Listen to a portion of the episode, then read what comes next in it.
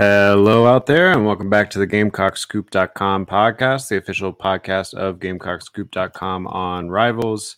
I'm Caleb, joined by Alan, and it is a bye week, so we are going to break down the national games going on this week, but really more importantly for South Carolina fans, we're going to kind of look at the first five games of the season, um, look back at some of our preseason predictions, and kind of look at the schedule going forward and where South Carolina goes from here.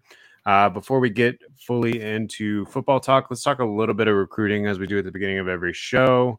Um, with the bye week, uh, South Carolina coaches are traveling around this weekend.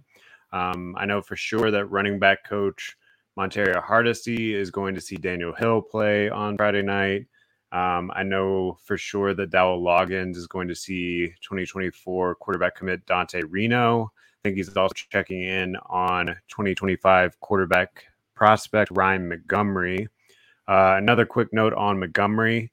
Those of you that haven't been keeping up with him, uh, that's a four star out of Ohio. Um, Same really, hometown as Lamont Paris. yeah, exactly. Yeah. Um, pretty, pretty highly sought after.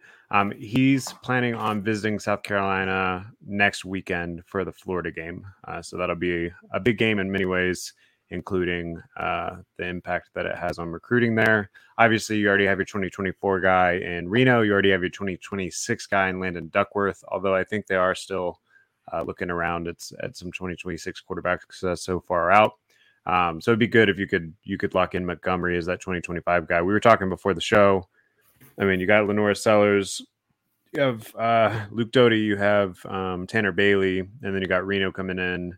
Um, so it's very quickly that room is going to get pretty crowded after Rattler moves on, but good problem to have. Um, and we're actually going to talk about LaNorris Sellers here in just a minute uh, as someone that's kind of stood out uh, in the first half of the season. Obviously, only in that little limited action he got, um, but pleasant surprise there before we get into our over unders and um, sort of take our victory laps or or hang our head in shame and all those sorts of things um, what are your overall impressions about where south carolina sits five games in the season? So they're two and three uh, they split that mississippi state unc game which we said was pretty essential and then they lost uh, on the road at georgia and tennessee which was probably expected um, how are you feeling at this point? I think you're where you about thought you were going to be. I know I can't. I don't remember what you said. I know I had them two and three at the bye week, and we did this before the season. I think the way you've gone about it is a little bit not gone about it, but the way it's kind of unfolded, the way you've gotten to two and three is a little bit concerning, for lack of a better term, just because there's certain things with this team. We talked about the offensive line, the running game. A lot of the things you thought were going to be issues are issues. And I just don't know how much of that you're really going to patch up or how much of it's a personnel issue, how much of it is a transition year, young players, whatever. I think you're fine. I think you're about where you thought you were going to be. I don't think the sky's falling, anything like that. We had this conversation on the Monday show. I C, give it a C month of September. C plus if you want to be nice. That's kind of how I would say. I think you're just about where you thought you'd be. Yeah, I think that's fair. Um, I think you probably thought you'd play better against North Carolina. I think you feel like you played better than expected against Georgia. Mm-hmm. And then you felt like you had your opportunities against Tennessee, but um, pretty much all of the weaknesses uh, that you worry about being exploited got exploited uh, throughout that game.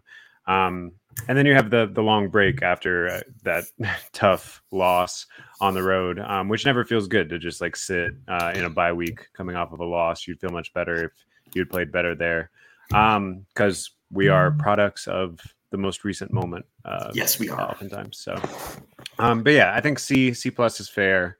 I think you probably still expect to make a bowl game, although we'll break down the uh, ESPN FPI percentages here a little bit later in the show for the rest of the schedule and, and start to break down how realistic we think uh, certain win totals are uh, going forward.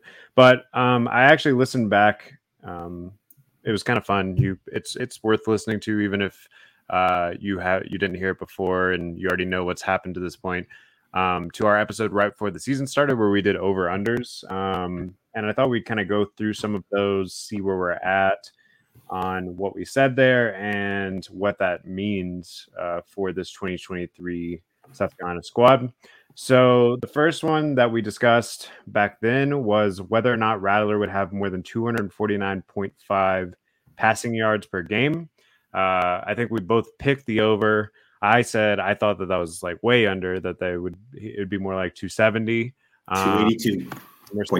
We're sitting at 2 right now, and that's coming off of a game where I think he only threw for 162 or 180 yards or something. Yeah.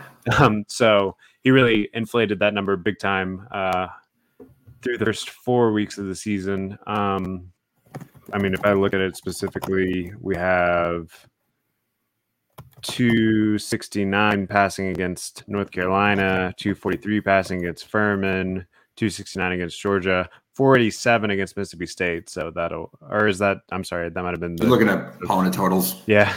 That's, I was going to say, that doesn't equal out at all. Um, my bad. 353 against North Carolina, 463 against Furman. Now, that wasn't all uh, Rattlers passing numbers. That's the team in general, which we saw three quarterbacks or four quarterbacks that night.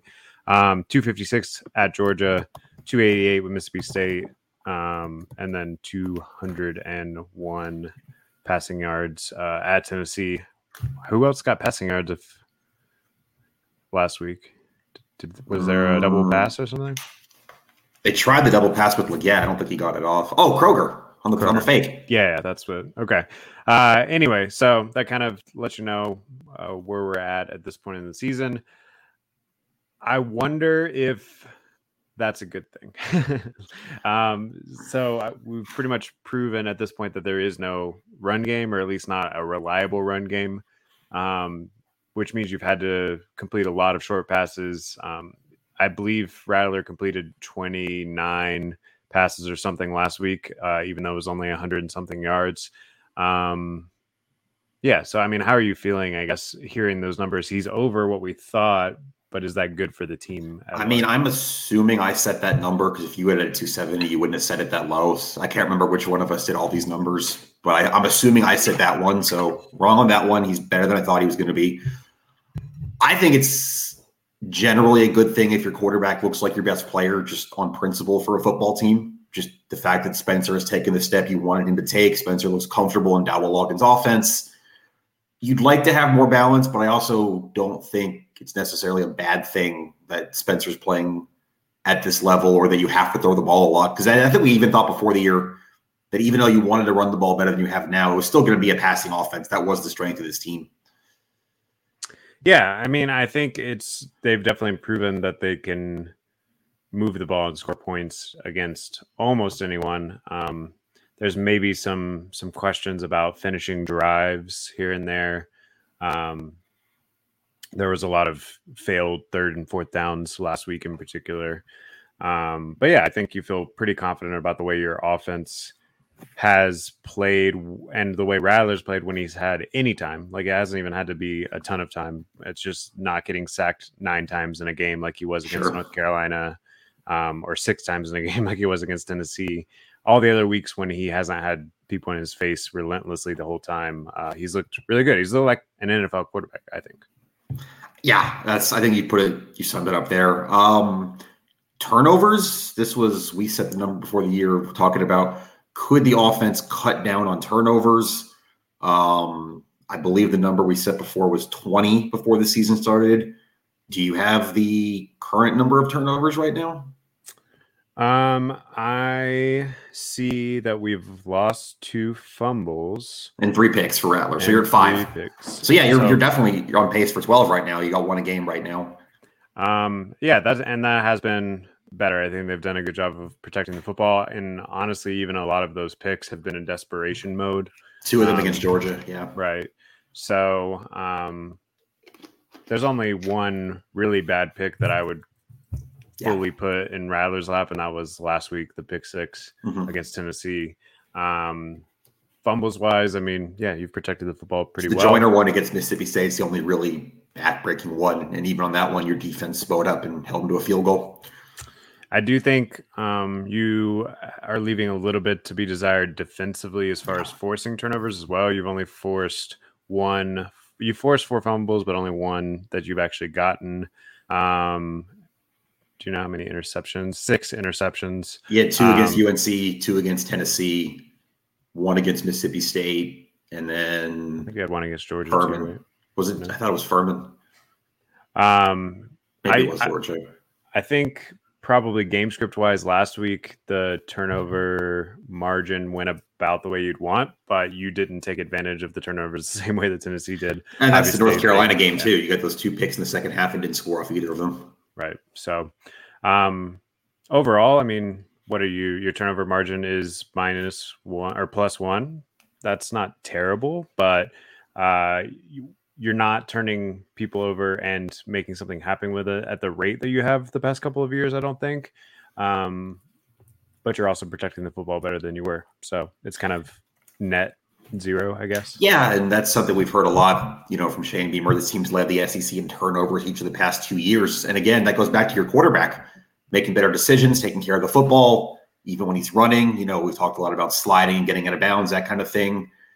I'm thinking about the fumble Rattler had against Missouri last year. And that's the kind of thing that's just not happening this year when he scrambles. Um, yeah, I think that definitely speaks to the way your quarterback's playing and kind of the comfort your quarterback has in this offense.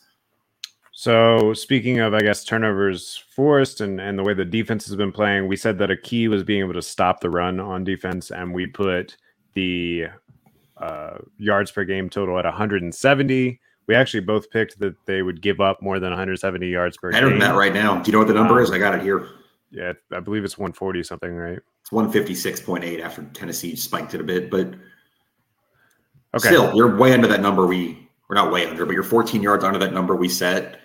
Well, and we set that number lower than last year. I, yeah. I, believe. I think they were closer to 200 almost mm-hmm. last year. So um, yeah, I mean that's that's been better. Uh, I think your front seven has played better. I think a lot of what we talked about preseason was that the linebackers were going to be more talented, and we've seen that come to fruition. Um, outside the Kaba injury, the two starters in Debo and Stone Blanton have been pretty healthy, and they've needed to be because they played almost every snap all season thus far. Um, yeah, I think you feel all right about the way your defense playing against the run, especially against some teams that can run the ball. Uh, North Carolina, Georgia, Mississippi State, Tennessee, all uh, pretty good running teams. Obviously, Tennessee, you look the worst against Tennessee, but that's also statistically the the best uh, rushing offense in the SEC right now. So. Yeah, and I think too, there's a point to be made here that I was surprised about. I've been surprised about as this year has gone on is how well your defensive tackles have played. I was maybe not expecting this group to take a step back because I think there's more depth maybe than you had last year, but you're losing an NFL, not just an NFL, but a third round draft pick, a guy who was a big part of this thing for the last few years. And Zacch Pickens, Boogie Huntley's played very well. TJ Sanders has played very well. You know, thinking about that Georgia game. Nick Barrett made a big play in that Mississippi State game. Tonka Hemingway's played very well. Um, I feel like you feel you look like the spine of this defense, like you just kind of go up the middle, right? Your D tackles, your linebackers, and your safeties. I think you feel good in the middle. The further out you get, maybe where you have some questions, but that's yeah. better in the middle. I mean, yeah, I think you probably feel like you're more balanced than ever. Maybe you don't have a true elite uh, five star sort of talent on that front line, but we've also talked about those guys. I mean, Pickens was pretty consistent, but Burch was a little like hit or miss uh, throughout his career as far as he would have some games where he looked dominant, he would have some games where he didn't. Um, you haven't seen any of those dominant games on the edge yet uh, by anyone, I don't think, but the consistency's been been decent. It's been fun. Um, the next one I think is kind of fun.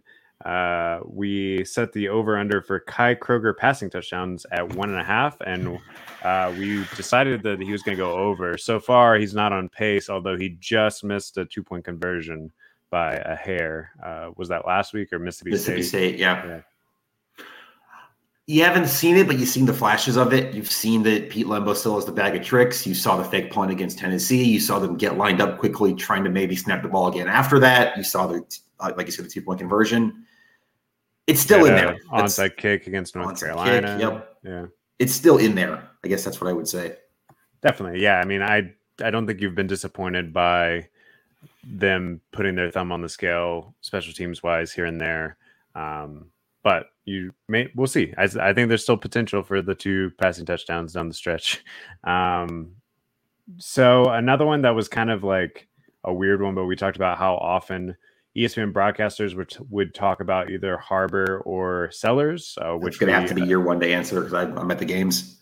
Yeah, and I, I assumed we, I assumed those guys would get talked about because they're two of the more hyped freshmen. Um, we thought they might play against North Carolina.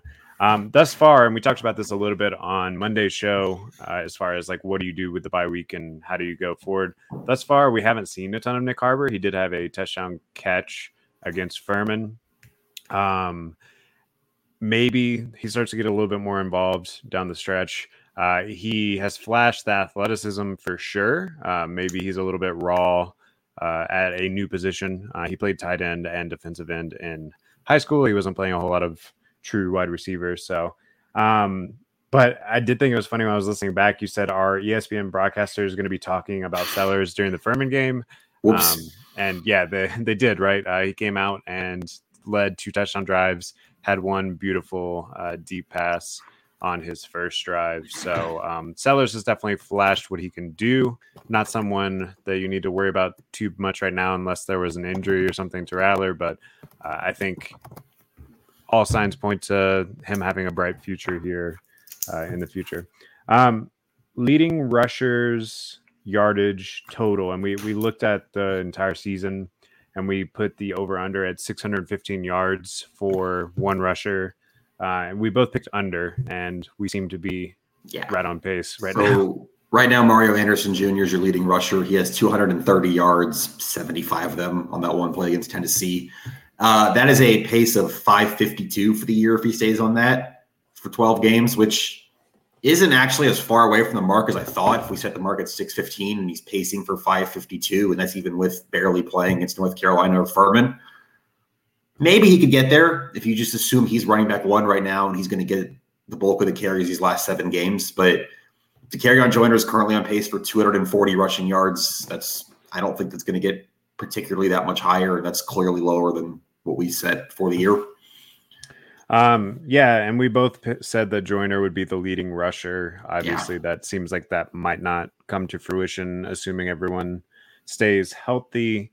Um, I think yeah, Anderson has kind of solidified himself over the past couple of weeks as the true number one back. Um, and then you still have packages for Joyner. I still think you need some more juju, um, but picking and choosing when you want to use them. Um, and maybe some of the reason that we haven't seen them is what happened last week, where they want to get into a rhythm and, and line up fast and and not substitute uh, at certain times. And we saw last week that they ended up in a third and one or fourth and one. It was third and one that um, drive in the second quarter. Yeah. Third and one with Juju in there, and they didn't want to sub out because then that gives the defense uh, a chance to sub out and all that stuff. Uh, so maybe that's why we haven't seen them as much. But I do think he's still very talented as a change of pace uh, sort of guy, and you need to find ways to get him some touches uh, every game. But we'll see. Stop between um, the tackles. That's all I would say about that. I just I think you've no, seen I, enough of that. I agree. Yeah. Uh, this this one was pretty interesting. So leading receiver, we both picked that this was the year that a South Carolina receiver was finally going to go over a thousand yards. We both said that that was going to be Antwane Wells, but we were already talking about uh, the lingering injury um, and the fact that that could keep him from reaching that goal. Obviously, we've seen that come to fruition at this point. Um, it seemed like he had battled his way back into the lineup against Georgia. Had a very successful first drive of that game, scored a touchdown, and then, of course, uh, has been absent ever since with that foot injury. Um, we did speculate on who the second most leading receiver might be, and we said Knox and Legette, which are probably two and three at this point, or two and four, or something like that.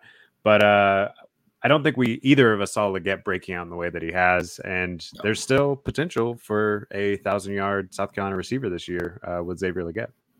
I would say it's likely. I mean, not even just potential. He's at Legette right now, even after a quieter day against Tennessee, is at 606.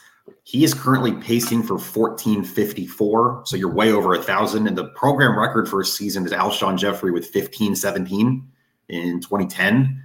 So you're looking at right now, Legette's, I mean, what is that? That puts him 63 yards off the record. Seven. If he upped his pace by nine yards a game, he'd be tracking for the greatest receiving season in South Carolina football history. Which yeah is not that crazy. Um, no. We also saw today that he has made it onto the Biletnikoff uh, watch list, watch list which, yeah. go, which, goes to the top um, wide receiver in the country. So yeah, I mean uh, he's starting to get some recognition. I will be interested to see now that he has stepped up the way that he has. If more teams try to double him and and uh, shade him and stuff, I think especially if Wells isn't back. Right. I think ten- we saw Tennessee do some of that. I do think you need Wells to get back for Legette to get to that number, which seems odd to say because you would think that that means Wells is taking away some of those catches, right. but I think it, it opens them up a little bit more so teams can't focus on them. So we'll have to see how that plays out. Have, we haven't heard anything injury. I, I know you no. heard the the. There hasn't been anything new injury wise this week. Um, I think Legette gets to a thousand. I think he don't. I don't know if he's going to get to Alshon's number. That's a lot of receiving yards. That is a lot. That's closer to um, two thousand than one thousand. But I do think he's definitely played his way into yeah. an NFL contract, which is is impressive. Yeah. Um, then at the end of the preseason uh, podcast, we both gave a bold prediction. Yours was that LaNorris Sellers starts the bowl game. I think that could still tracking. Happen. Yeah, they get uh, to six or seven. Rattler skips the or opts out for draft prep. I think it's LaNorris is probably your guy. Yeah, well, if assuming that you're playing in a bowl game, that doesn't really mean a whole lot. Um, it wouldn't surprise me if Rattler goes ahead and, and gets ready for the NFL. And then uh, we've seen Luke Doty make seemingly an almost full time move to wide receiver. Although, you know, if Rattler were to go down in a game, you might see Doty first. I don't know. Um, but based on what we saw against Furman, it wouldn't surprise me at all if, if Sellers ends up the starter for the bowl game. And then my bold prediction was that you're going to beat one of Georgia, Tennessee, or Clemson. Well, two of those are down. Uh, so we'll see what happens with the third. I mean, I think you probably feel better preseason about your chances against Clemson at home than you did uh, back then. So, no, I think you're still tracking. I don't want to say tracking for that because it just comes down to one game at the end of the year, but it's the one game that's at home that was the one that wasn't going to be early, where you feel like you maybe have more of a sense of an identity of what your team is by that point. I don't know. That's two predictions we made there that both can't be true or false until game 12 or 13. So you kind of got to sit and wait and see on both those. Yeah. So right now, and, and we're going to go through each of these games here. Right now, the ESPN FPI percentage of beating Clemson is 28.6, which isn't great, but it's. That's you play 10 times, you win three. That's, sure. that's in the realm. Um, all right, let's look at the rest of the schedule from here on out. So you're sitting at two and three. Obviously, you need at least four to get to a bowl game. I think you feel pretty good about Jacksonville State and Vanderbilt. Both of those are at home.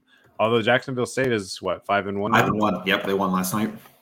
Um, right now, the ESPN FPI for those games are pretty neck and neck. Uh, actually, you're slightly lower probability to beat Jacksonville State than Vanderbilt, which is not a good look for Vanderbilt. Uh, but both of those are hovering around 86 or 87% uh, probability that you win those. So let's mark those down, right? So you're you're at four wins. You got to find two out of Florida, Missouri, Texas A&M, Kentucky, and Clemson. Um, starting with the highest probability is next week against Florida at home. Uh, right now, you have a 58% probability to win that one, according to ESPN FPI. Does that sound about right to you? Yeah, I think again, you play that game 10 times. South Carolina wins it more than Florida. Um, that is Andy Jack State aside. That's the one you feel best about, just because it's. Uh, I mean, look, we talked about it during the summer. We've talked about it last week. Florida has not been impressive. I know they had the one, really just one half against Tennessee. They, they played well, but Gave up 275 yards to Ray Davis last week. Lost at Utah. Special teams is bad for Florida. I think they lead the country in special teams penalties. So that's something you can maybe exploit. It'll be the healthiest you've been in a while. Two weeks off the bye, you're at home. Like, yeah, I mean, what are we talking about? That's that's a game you should expect to win. Yeah, which is kind of crazy to say considering how badly they played against that defensive front last year. Um, that would be the that would be the worry though. Yeah. Um, you just got to hope that being at home yeah. versus a night game at the Swamp or whatever it was last year is is the difference there. Um, so okay, you technically have a above fifty percent chance to win that one. If we mark that one down, that gets you to five. Um, the rest of the schedule, though, you have a less than 50% chance of winning. So at Missouri, the ESPN FPI is at 40.3%. It's going to be a tough game. Missouri's played pretty well thus far. Obviously, that was another game you lost last last year. Um, Brady Cook has looked like he's taken a step forward. Um, he's I still wouldn't call him a lead or anything, but he doesn't really have to be. And got, really, defense got an elite wide receiver though. Defense playing well. Got a first round pick wide receiver, Luther Burden. Um, I'm very interested, and we're going to talk about some national stuff in a bit. Mizzou LSU this weekend. Just how good is Missouri actually? Can they exploit a bad defense? But look, you're going on the road to a team you haven't beaten the last three years now, right? Mizzou's won in this series. There's a four. Uh, I it's definitely 21 and 22. But yeah, I know Drinkwitz is 4 0 against South Carolina. So yeah, I guess it's been at least three. But um, tough, unwinnable, no but I wouldn't pick South Carolina to win that game right now. Yeah, I, I agree, and I think we'll learn a lot more in the next couple of weeks about both yeah. both teams. Mizzou plays LSU and Kentucky the next two weeks. So the the stretch right there is going to be kind of tough. You go to Missouri, and then the next week you have to go to Kyle Field uh, at Texas A&M.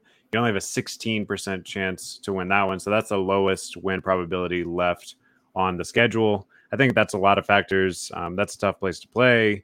South Carolina traditionally hasn't had a ton of success against Texas A&M other than last year, um, and they've they've been solid. I mean, it seems like those those recruiting classes that they stacked have started to come to fruition a little bit. Still, maybe not um, elite of the elite the way that some people uh, thought that they would be under Jimbo, but I, I, I tend to agree that that's the tough toughest game left on the schedule.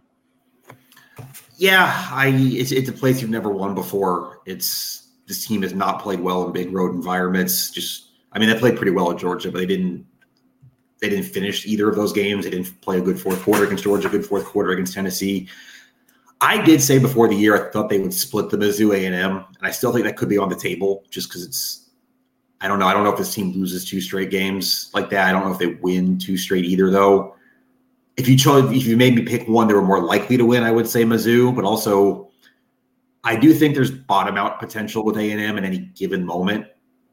You know what I mean? Like I just maybe with a backup quarterback, maybe the way they played against Miami, that defense is always capable of struggling. I just there's a potential that can get that can go your way. I still don't. I think the thing that helps you against Texas A&M right now is I still don't think you feel too confident in their offense putting up yeah. a ton of points to where they're going to put South Carolina out of the game. Right. So if your defense plays decently and you can and and protect Rattler enough for him to do what he's been doing for the last seven or eight games, um, I think you feel like you have a puncher's sh- shot in that one because I don't think that you're going to get down by 21 points in the first right. quarter or whatever. No, I'm with you on that. Um, after that, you have Jacksonville State, Vanderbilt, Kentucky, and Clemson back to back to back to back at home. Um, I tend to think you're going to win at least three of those. That's just a really nice home stretch, uh, which, if you do, that would put you uh, at six wins. Um, we talked about Jacksonville State and Vanderbilt already. You're actually still slightly under 50% uh, versus Kentucky, so 48.8% chance to win that one. Um, I guess that makes some sense because they're good at something that you're somewhat deficient at uh, defensively. They've been running the ball very well. Leary's a good enough quarterback to hurt you in the play action passing game. Um, but also, I don't know that Kentucky has played against an offense as good as South Carolina's yet. No, they haven't. And really, even look at this Saturday, they're going to Athens. I don't know if they're going to face pieces of an offense that good. Uh, you know, a guy like Brock Bowers, obviously. But no, I mean, Spencer Rattler will be one of the better quarterbacks they face this year. Um, I don't. Again, you talk about you talk about all this stuff, little things, margins, execution, just the little things in a football game. I don't think any of these games are games you say they can't win. I mean, I, I, there's no, we're not talking about what's the, you know, the, the, conversations we were having going into Georgia week, like, okay, what works here? What one on a hundred have to go right? There's no one on a hundred here. Like you can, you're going to be in all these games. You would think. Um, it's just going to be a matter of some things in the margins, and I tend to think they get to six or seven too. Um, I definitely think I feel like seven might be the ceiling right now because I don't think you're going six and one from here after the bye. You're probably going to lose at least twice. Yeah, I think if you somehow get to eight wins, you're like in the regular season, then you've exceeded yeah expectations. You've fixed a lot of things in the bye week, whatever. Um, the last one I already mentioned, you have a 28.6% chance right now, according to the ESPN FPI, to beat Clemson. Um, and overall, the expected number of wins, according to the FPI, is 5.6 and your chance of making it to six wins is 55.4%. All of that, according to the ESPN FPI. Still, if I had to put money on it right now, uh, assuming health stays about the same as it is right now, um, I would pick South Carolina to get to at least six wins for sure. I think it's like we said, the Florida game is vital. You have to win that game. I think the difference between going to College Station and Columbia, or other way around, but going to those two road games, two and four versus three and three, is big. And then I think if you beat Florida and you do find a way to split those games and you come home from October four and four, staring at four home games, at least two you're going to be heavily favored in. I think you feel really good about this. Maybe not really good at four and four, but you feel good about it. You feel like definitely you're going to a bowl game and there's a chance for something more. So, if we're taking a bigger picture pr- approach, and I hesitate to do this a little bit, we are still in the midst of the 2023 season. There's still a lot of fun football left to be played.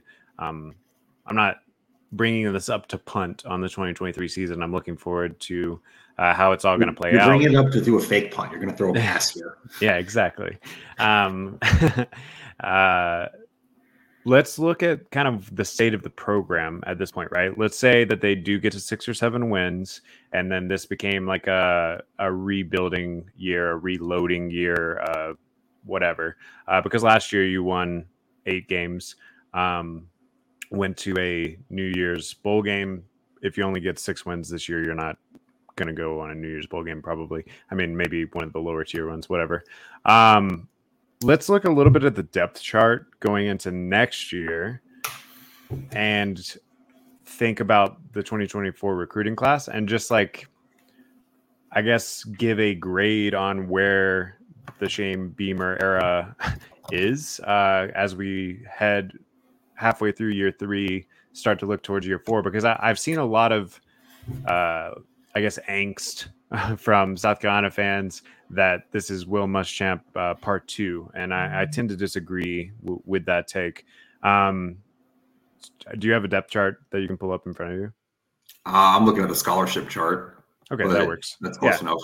Um, so first on offense, uh, you're gonna have a lot of turnover at some of the skill positions. We expect Xavier Legette to move on. Right now, I would still expect um, Juice Wells to move on, although if he misses a big chunk of the season and only gets to play a little bit, maybe he comes back to try to improve his draft stock or whatever.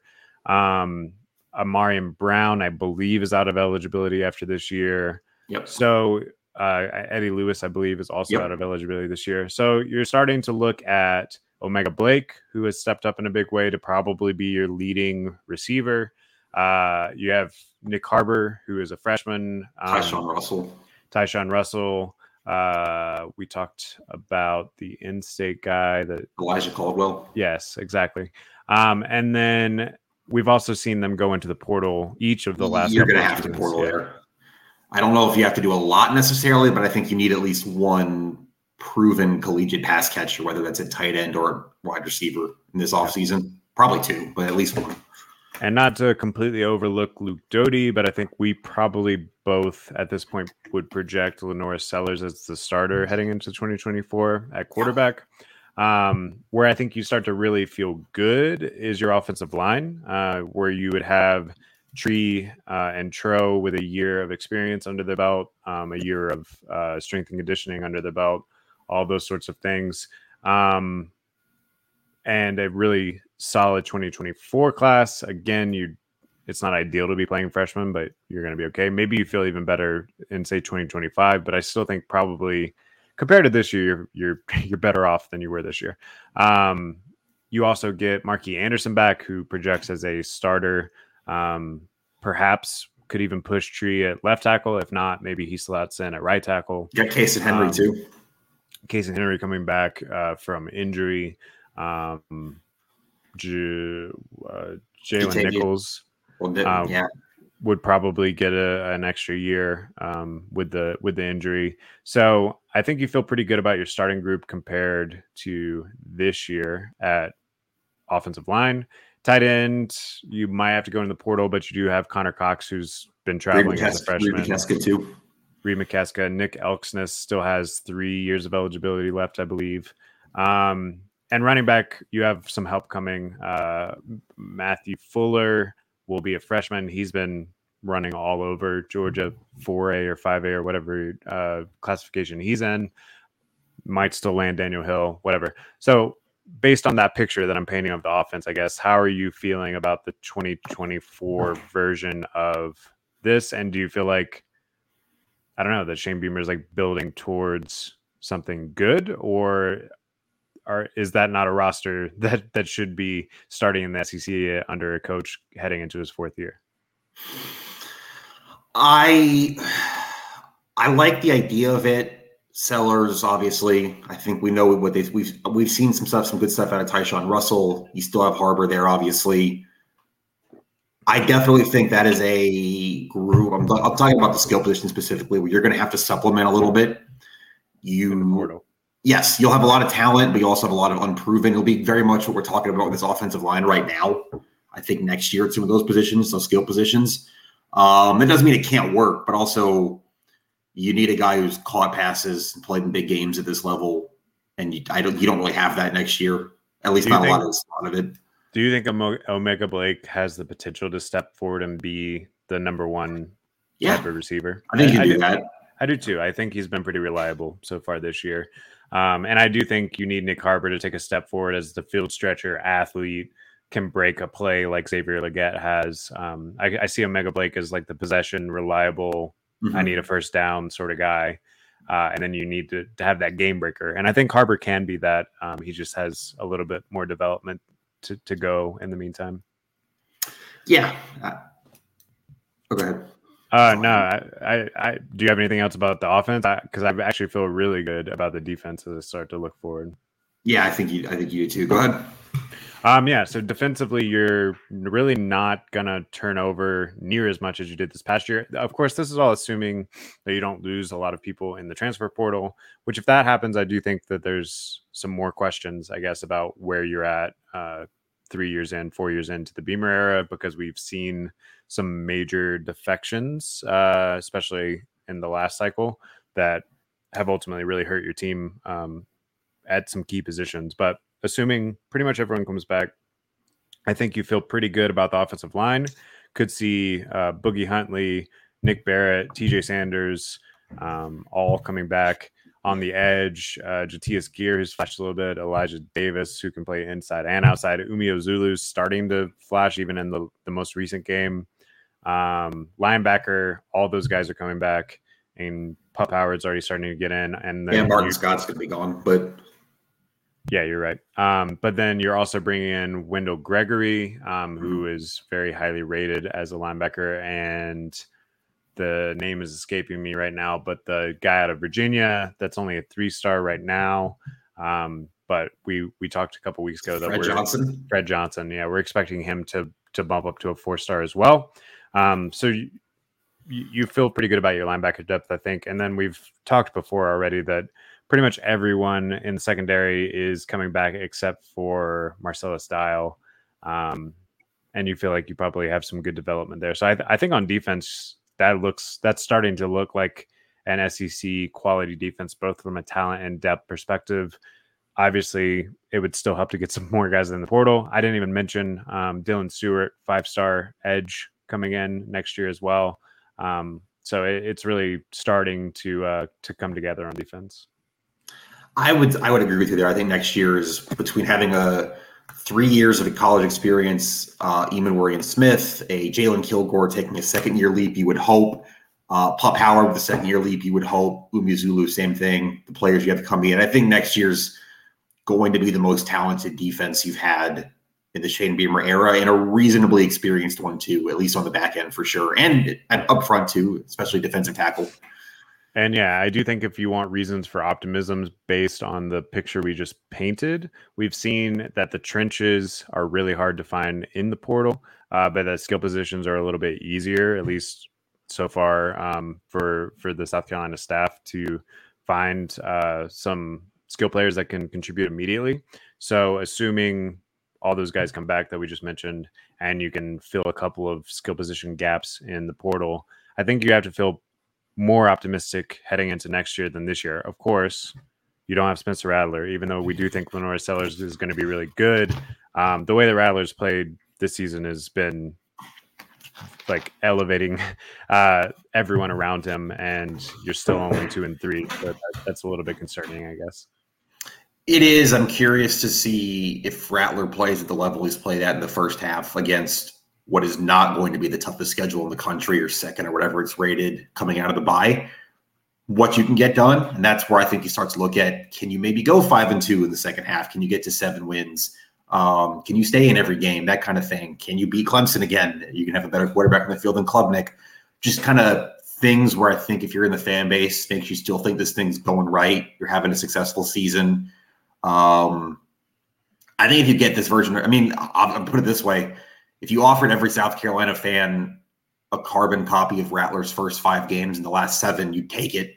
It's not been perfect. There's been the pick six. There's been some mistakes, but I definitely wouldn't trade that for whatever's on the behind door number two if it worked that way, which obviously it doesn't. But yeah, and I believe you said this last week, but you should have the best quarterback uh, like in every game for the rest of the the time. Probably, I mean, really, yeah.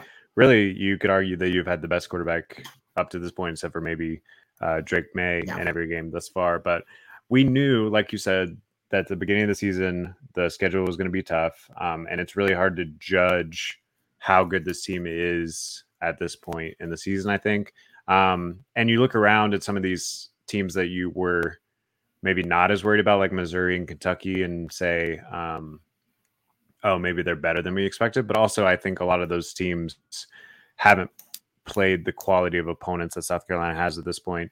Um, and if they, if Missouri had to start with this this uh, five game stretch, do you yeah, think they would be? Yeah, no. uh, are they any better than two and three? Probably not. I don't think so. Um, it'll be yeah, it'll be it'll be really interesting to see how that goes on the stretch.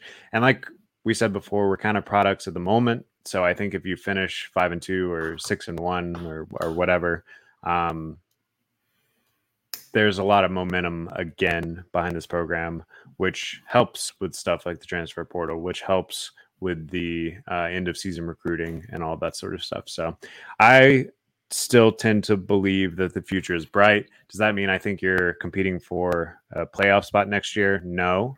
Um, do I think that you could have a really good season next year and then start to talk about the upper echelon of the SEC in 2025, assuming everyone develops the way that you'd like to hope and you continue to recruit uh, the way that they have, yeah, I think that there's still a path uh, towards that sort of growth.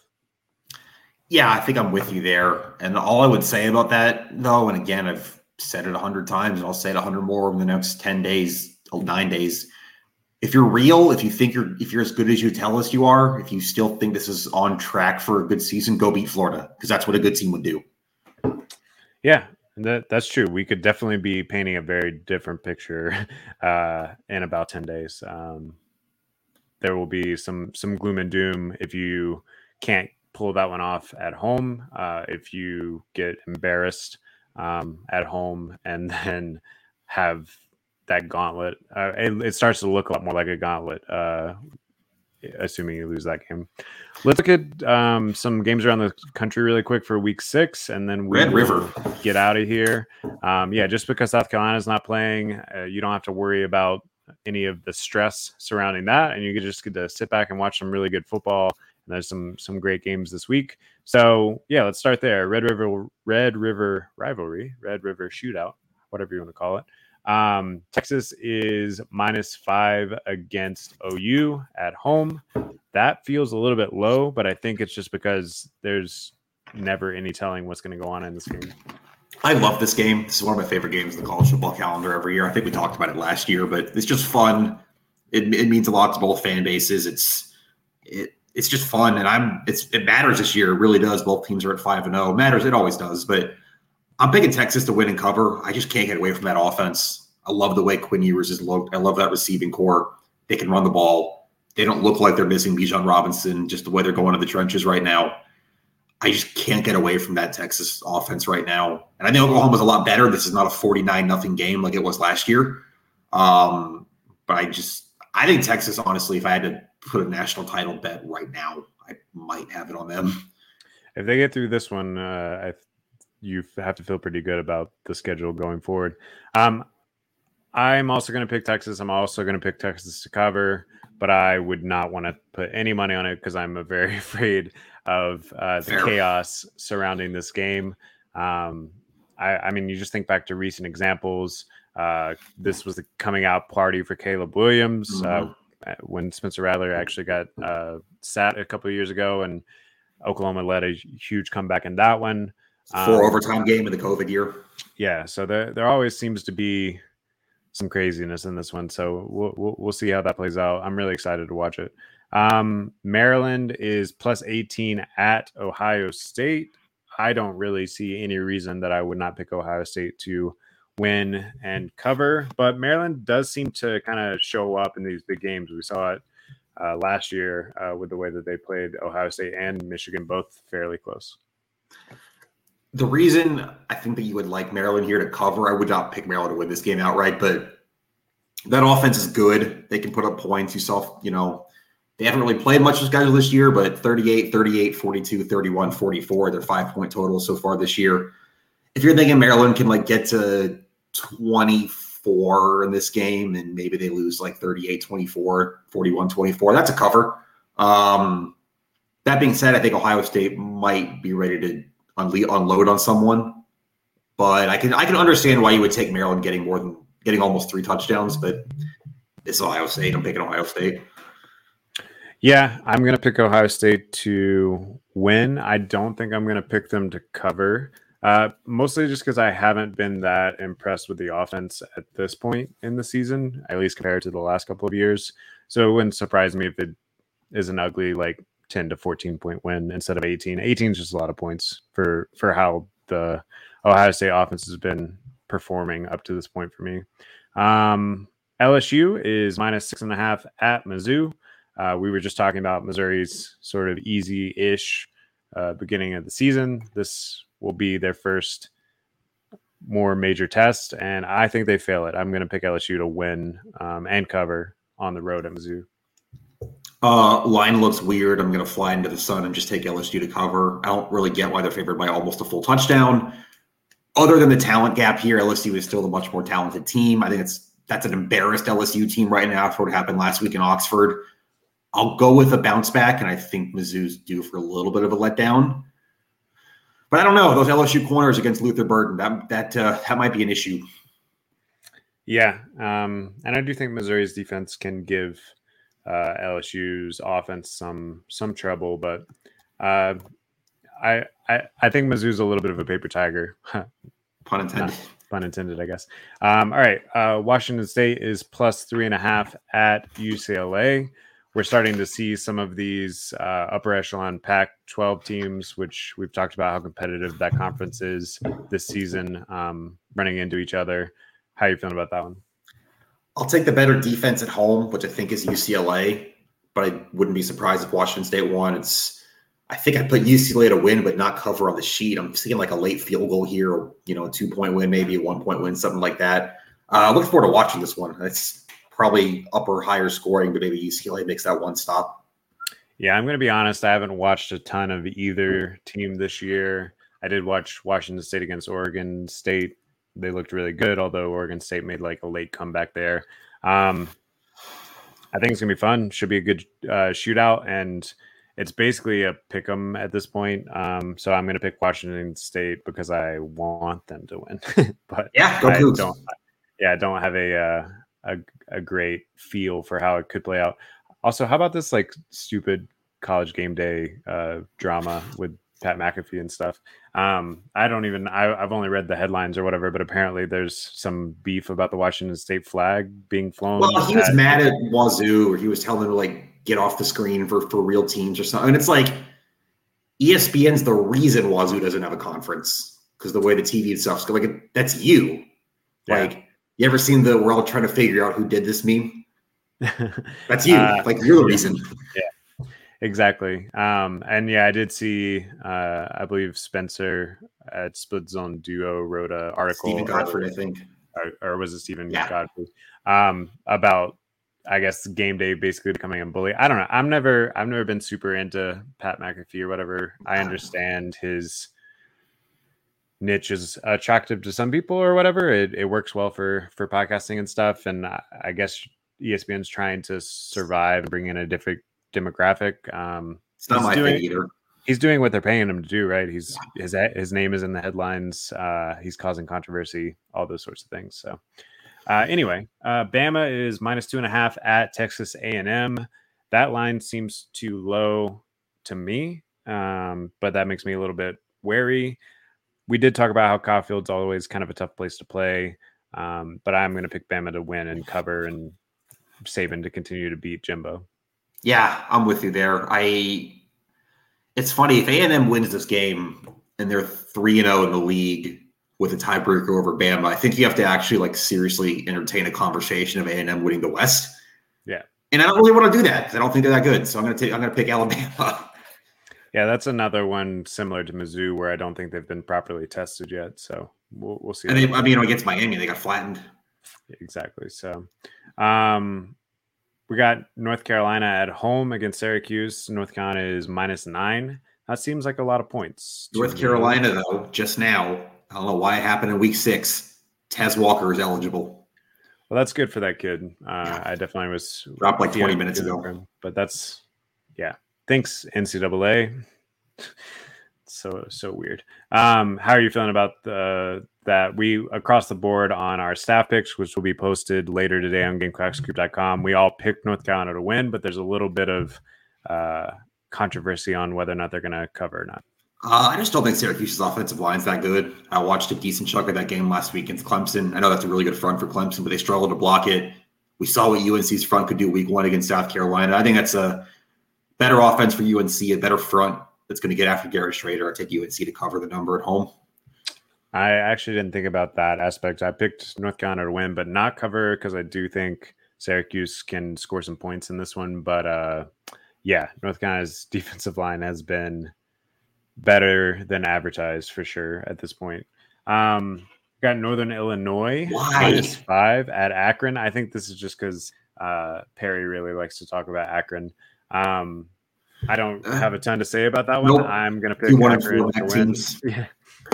Uh, we can move on to uh, Kentucky. I think this will be a fun one. Kentucky plus 14 and a half at Georgia. A lot of people buying the uh, Kool-Aid on Kentucky as far as picking them to cover that 14 and a half.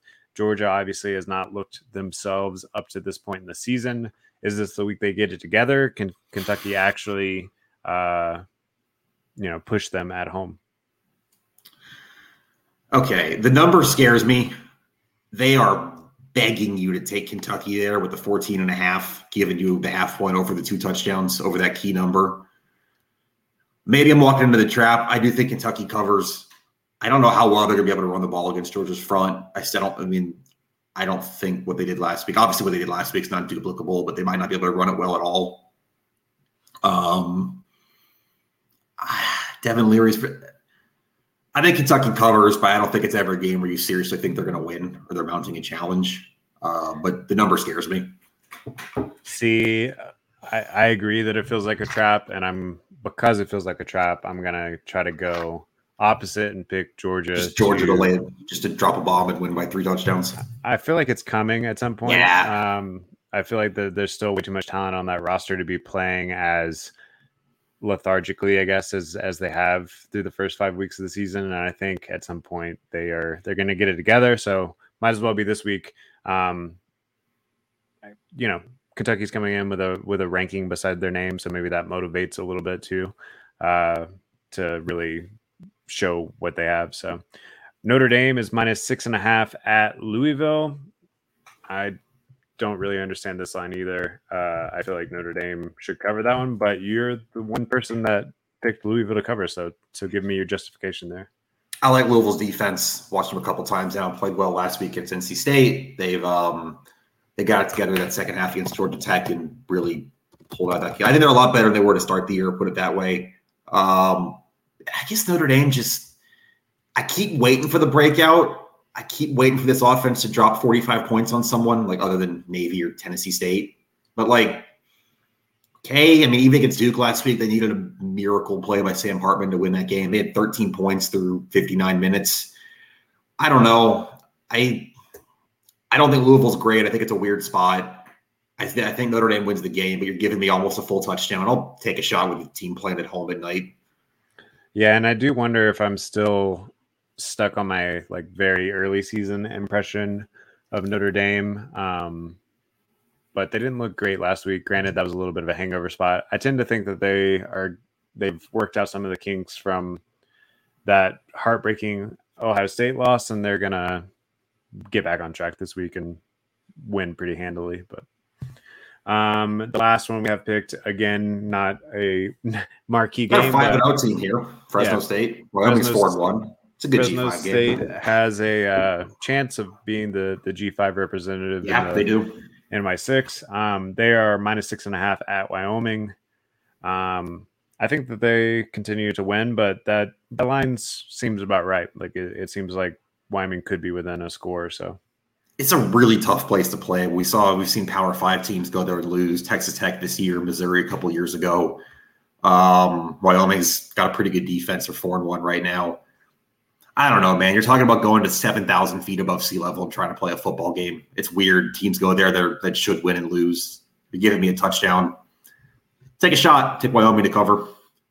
it's true. As someone that uh, moved to a place with elevation, it definitely does affect you. Um, it didn't used to affect me as much when I was a teenager or early 20s, which a lot of these uh, college athletes are, but also didn't try to play a football game in it. So I don't know.